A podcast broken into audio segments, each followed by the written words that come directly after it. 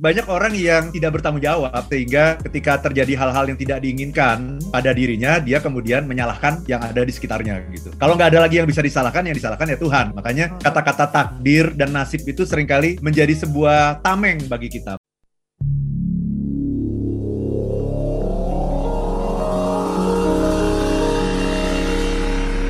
If you want to be happy, be happy now. Be happy now.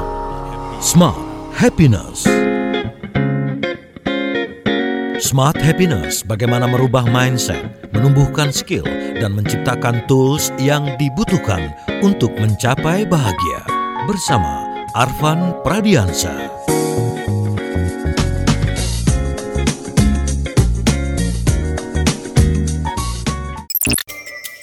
Hai Moms and Dads, suka bingung untuk curhat masalah keluarga atau mau denger tips and trik terbaru soal dunia parenting? Mau tahu jawaban langsung dari expert dan psikolog terkait masalah keluarga kamu? Gak usah bingung Moms and Dads, sekarang udah ada podcast obrolan meja makan. Podcast kolaborasi Nakita, Nova, dan Medio by KG Media yang akan membahas mengenai orang tua, rumah tangga, hingga perkembangan si kecil. Yuk dengerin podcast obrolan meja makan persembahan Nakita, Nova, dan Medio by KG Media hanya di Spotify. membuka kebersamaan kita di dalam Smart Happiness yang akan mengajak kita untuk merenungkan, menajamkan apa takdir kita, apa nasib kita, apa yang disebut dengan takdir dan apa yang disebut dengan nasib. Seringkali keduanya kita tumpukan kepada yang kita sebut Tuhan. Benarkah demikian? Selamat pagi Smart Listener. Sekali lagi saya bersama-sama dengan Pak Arfan Pradiansyah pagi hari ini akan mengajak Anda untuk menajamkan merenungkan ini bersama-sama. Selamat pagi Pak Arfan. Selamat pagi Mbak Ola, apa kabar hari ini? Ah, membiru. Blue feeling gitu ya. Ya, ya, ya. Nah, kita mulai saja dulu dengan Pak Arfan ada banyak orang yang menyamaratakan antara takdir dengan nasib dan keduanya disebut sebagai sesuatu yang kejam begitu ya. Karena ada ada lagunya juga takdir memang kejam gitu kan.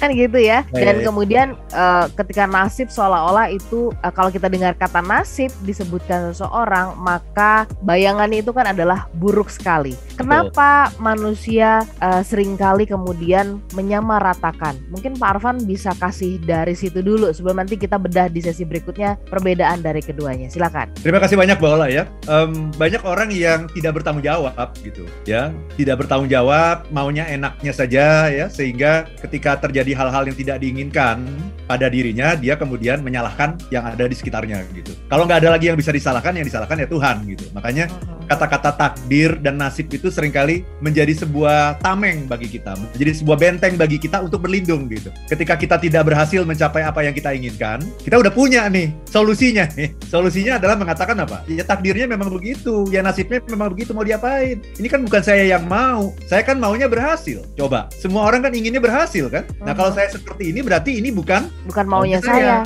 Iya, kalau maunya saya berhasil dong gitu. Nah.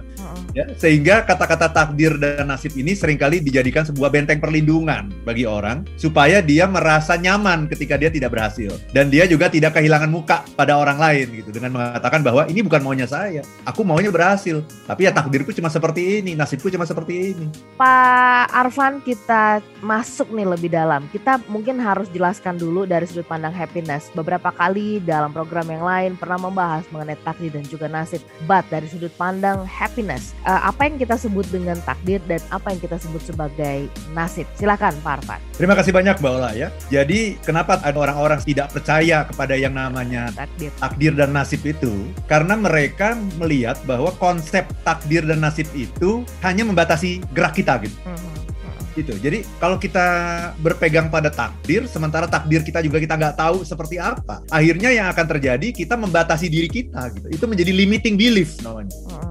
Sehingga akhirnya kita nggak ke mana-mana dan ketika kita tidak berhasil kita cukup puas dengan mengatakan itu takdirku gitu.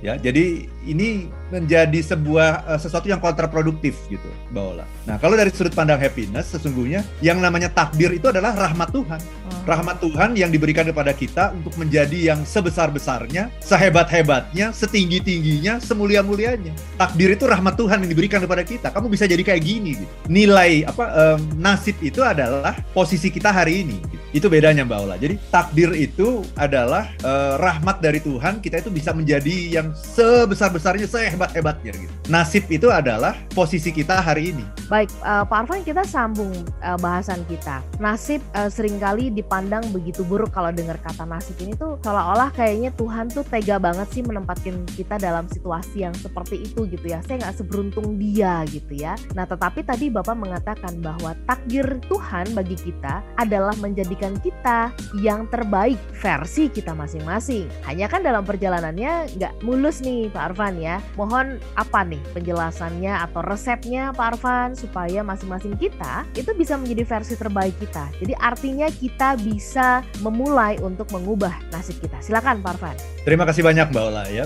Begini, jadi kalau ada yang mengatakan tadi saya tidak seberuntung dia gitu ya. Uh, ini adalah orang yang salah mengartikan takdir gitu ya. Jadi takdir itu selama ini orang mengartikan takdir itu apa sih? Sesuatu yang membatasi kita, bener nggak? Betul. Saya nggak bisa dapat 10 karena takdir saya cuma 5. Mm -mm. Saya ingin mengatakan itu konsep yang salah gitu. Jadi takdir itu bukan sesuatu yang membatasi kita. Takdir itu adalah rahmat Allah. Mm -mm. Itu dulu. Takdir itu adalah hadiah terindah dari Tuhan yang diberikan kepada kita ketika kita lahir. Itu adalah apa? Takdir.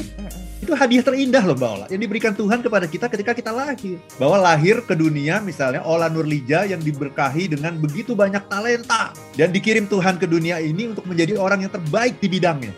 Itu dulu, itu yang namanya takdir. Jadi nom nomor satu, ubah mindset Anda. Takdir itu bukan sesuatu yang membatasi. Takdir itu adalah rahmat, rahmat. Allah. Kemudian apa beda takdir dengan nasib? Takdir itu kuasa Tuhan. Nasib itu adalah kuasa kita. Jadi ada dua nih, kuasa Tuhan, kuasa kita. Nah, takdir kita itu adalah, adalah ibarat uh, mobil Formula 1 gitu, ya Formula One itu, mobil balap itu, itu diciptakan oleh penciptanya, pencipta mobil itu. Kecepatannya bisa 300 km per jam. Yang bikin kecepatan 300 km per jam itu siapa, Mbak Ola? Yang membuat kecepatan kita dong, Si kita.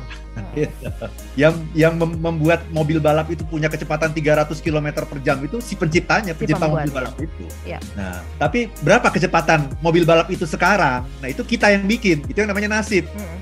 Jadi 300 km per jam itu namanya takdir.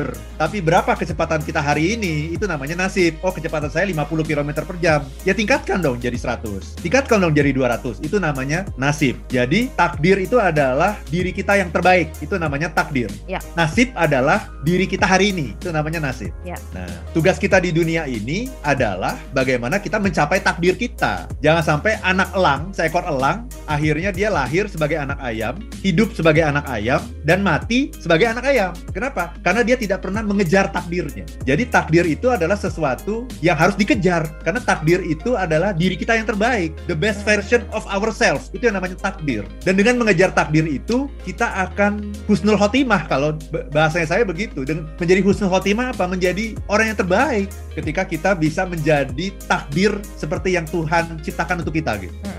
Itu Mbak Ola. Jadi tugas kita di dunia ini apa? Mengejar takdir itu. Oke, okay, nasib, berarti nasib itu adalah hasil kita hari ini. Skor kita hari ini itu nasib. Iya, iya, iya. Nasib itu adalah buah dari apa yang kita tanam, kita lakukan begitu ya, Pak Arfan ya. Betul. Jadi di dunia ya. ini selalu ada gap, selalu hmm. ada kesenjangan antara, antara takdir dan nasib. Dan nasib ya. Nah, ya, tugas ya. kita adalah memperkecil kesenjangan itu. Hmm Sampai suatu ketika kalau sudah maksimal sekali nanti nasib adalah takdir. Nasib sama dengan takdir. Hmm dalam kondisi yang oh oke okay, nasib uh, adalah takdir kita itu adalah ketika tadi tuh ya mencapai the best version kita gitu ya Pak Arfan. Betul betul. Jadi sudah tidak ada gap ya. lagi antara takdir dan nasib udah nggak ada gap sehingga nasib menjadi takdir. Baik Pak Arfan uh, kalau begitu kenapa kemudian uh, begini banyak orang yang uh, bingung ya takdir saya tuh sebenarnya apa sih gitu ya uh, gampang gitu ini saya sebenarnya diciptakan ditakdirkan tuh jadi apa sih gitu kok kayaknya orang mudah banget bisa memahami itu bagaimana kita kita bisa mengetahui, mengenal uh, takdir kita? Apakah ini sama dengan uh, kita berusaha untuk mencari tahu, ya kan? Tujuan Tuhan menciptakan kita di dunia nih, Pak Arfan. Silakan, Pak Arfan. Betul sekali, betul sekali. Tujuan Tuhan menciptakan kita di dunia adalah untuk melengkapi dunia ini hmm. dengan sesuatu yang kita punya yang nggak ada sama orang lain.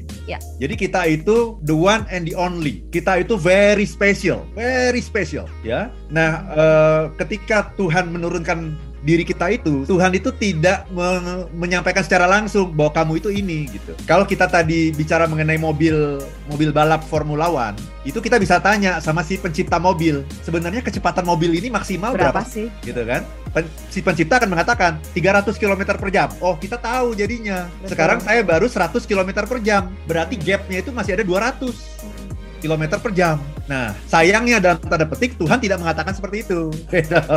Karena kalau Tuhan ngomong seperti itu nanti malah semua orang takut juga ya ada suara dari langit gitu mengatakan hmm, hmm. kamu gitu, takdirnya ini. adalah gitu adalah, ya. Tapi cara komunikasi Tuhan memang bukan seperti itu. Hmm. Ya, cara komunikasi Tuhan adalah dengan tanda-tanda yang ada di seluruh kehidupan kita. Di dalam tubuh kita ini penuh dengan tanda-tanda. Itulah yang namanya ayat ayat kauniyah namanya. Kalau orang Islam bilang itu ada ayat kauliyah. Ayat kauliyah itu ayat-ayat yang ada dalam kitab suci. Itu namanya ayat kauliyah. Ada ayat kauniyah. Apa itu ayat kauniyah? Tanda-tanda yang ada dalam kehidupan kita ini, termasuk dalam diri kita. Dan tandanya ada dua, yaitu yang namanya passion dan talent. Jadi bakat kita dan passion kita itu yang namanya ayat kauniyah itu, ayat-ayat dalam diri kita. Nah, jadi intinya apa? Kenali dirimu, kenali dirimu. Balik balik lagi itu. Kenali dirimu. Itulah kebijakan yang tertinggi di dunia ini. Kenali dirimu. Kamu itu elang, bukan ayam. Kamu itu elang gitu. Nah, nanti kita akan dis, uh, diskusi lagi. Terus gimana tanda yang lain apa? apa? Tanda yang lain adalah keinginan, Mbak Ola. Ya. Jadi ya. ketika ada keinginan, maka kan sering kali kita sering salah memahami dengan mengatakan yang paling penting dalam hidup itu kebutuhan, bukan keinginan kan? Betul. Benar nggak? Seolah-olah keinginan adalah sesuatu yang salah gitu ya, Mbak Betul. Padahal Mbak Ola, keinginan itulah yang namanya ayat kaunia. Keinginan itulah yang namanya tanda dari Tuhan bahwa kamu bisa jadi kayak gitu. Nah, mari kita lihat dalam cerita uh, elang yang menjadi yang ber, yang hidup bersama anak ayam tadi ya. Ketika dia melihat ada elang yang terbang tinggi di angkasa, ada sebuah keinginan kan, eh aku bisa nggak ya jadi seperti itu? Nah ini dan keinginan itu tidak dimiliki oleh anak-anak ayam yang lain. Anak ayam yang lain begitu melihat elang terbang tinggi dia tenang aja gitu. Tapi si anak elang ini timbul keinginan. Nah itu isyarat, itu tanda, itu namanya ayat-ayat Tuhan itu yang namanya keinginan itu. Jadi jangan disalahpahami bahwa yang penting kebutuhan, keinginan itu bukan sesuatu yang baik. Ya. Itu konteksnya berbeda nanti dalam hal-hal yang bersifat konsumtif. Tapi kalau untuk menjadi diri kita, itu keinginan itu nomor satu, Paul. Hmm. Itulah isyarat Tuhan yang terpenting itu keinginan. Jadi keinginan itu sesungguhnya juga ada tiga, Mbak Ola. Keinginan itu ada yang namanya have, do, dan be. Hmm. Seringkali orang itu kalau bicara keinginan tuh keinginan tuh yang have. Pingin punya ini pingin punya itu. Nah itu namanya have. Pingin punya mobil baru pingin punya rumah lagi pingin punya tas yang baru jam tangan yang baru. Itu namanya have atau do do itu adalah keinginan melakukan A melakukan B pingin jalan-jalan dong gitu itu namanya do pingin melakukan ini dan itu itu namanya do nah keinginan yang saya maksud itu bukan have bukan do tapi be to be what gitu ya Pak Arfan? Iya, saya ini motivator. Ya, ya. Sudah ketemu jal jalurnya motivator juga banyak. Nah, saya udah ketemu jalurnya happiness dan leadership. Dua dua itu aja. Saya nggak akan ngomong yang lain deh kecuali happiness dan leadership. Itu udah bener. Tetapi kecepatan saya baru 100. Padahal takdir saya mungkin 300. Tapi pertanyaannya, tahu dari mana takdirnya 300 kan? Nggak tahu. Saya nggak tahu. Tapi caranya gimana? Caranya saya harus mencoba. Coba sekarang tingkatkan kecepatan. Masih bisa nggak? Dari 100 jadi 120 bisa? Bisa. Berarti berarti saya belum ketemu takdir saya. Terus lagi tingkatkan. 140 bisa? Bisa. 200? Bisa. Di atas itu bisa nggak? Masih bisa. Berarti saya belum mencapai takdir saya. Belum mencapai the best version of myself. Terus sampai mentok gitu. Istilahnya gitu. Supaya nanti ketika kecepatan saya sudah mentok, berarti saya bisa mengatakan itulah takdir saya. Hmm. Dan ketika kita sudah mencapai takdir, kita akan merasa fulfill, Mbak. Kita merasa lengkap, kita merasa utuh, kita merasa fulfill. Dan kita udah siap dipanggil Tuhan tuh kalau udah kayak begitu tuh. Nah, itulah yang namanya husnul khotimah sebetulnya akhir yang baik, happy ending ketika kita sudah memenuhi takdir kita, Mbak Ola. Ya, kalau kemudian dalam hati kita banyak bertentangan, berlawanan, uh, gelisah, galau gitu ya dengan apa yang kita lakukan. Nah, itu pertanda apa Pak Arfan? Itu pertanda bahwa kita tidak di the right way atau bagaimana? Kita harus telusuri lebih jauh lagi galau yang seperti apa gitu ya. Saya juga ga- galau juga, tapi saya tahu ini jalannya udah pas gitu. Sudah bener nih, ini udah di jalur yang benar nih. Jadi jalur itu adalah eh, kompasnya gitu. Kompasnya udah bener nih. Kompasnya udah bener nih. Tapi saya galau kok banyak rintangan ya, kok banyak hambatan ya di jalannya gitu ya. Kok jalannya kok nggak nggak mulus. Nah itu namanya Ya. eh, ini jalan yang berbatu. Ya. Atau long long and winding road gitu. Kalau Ya. eh, lagunya The Beatles itu ya, long and winding road. Tugas saya adalah mengubah dari jalan berbatu ini harus jadi jalan yang lebih mulus. Ya. Kalau bisa saya bangun jalan tol deh gitu supaya saya bisa Ya. lebih lancar. Nah itu Ya. namanya strategi, taktik dan sebagainya itu. Ya. Tapi ini kompasnya udah bener gitu. Nah yang susah adalah orang yang galaunya itu adalah karena dia tidak tahu ini jalan yang benar atau tidak. Mm-mm. Dan cirinya, cirinya adalah masih suka ngiri sama orang. Oke. mengukur mengukur dirinya dengan orang lain gitu ya. itu udah jelas ya. salah. Ya. Itu udah jelas salah. Wong hadiahnya, hadiah kita sama hadiah orang lain itu beda kok. Orang yang masih ngiri itu adalah orang yang sudah dikasih hadiah, masih ngelirik punyanya orang lain. Ya, jadi itu yang yang membuat kita galau itu karena kita belum yakin gitu. Nah ini ini masalah iman akhirnya. Ini masalah ke keimanan. Kita galau itu karena kita belum yakin ini hadiah yang terbaik yang diberikan Tuhan kepada kita. Sehingga kita masih suka ngiri dan nggak lihat orang lain.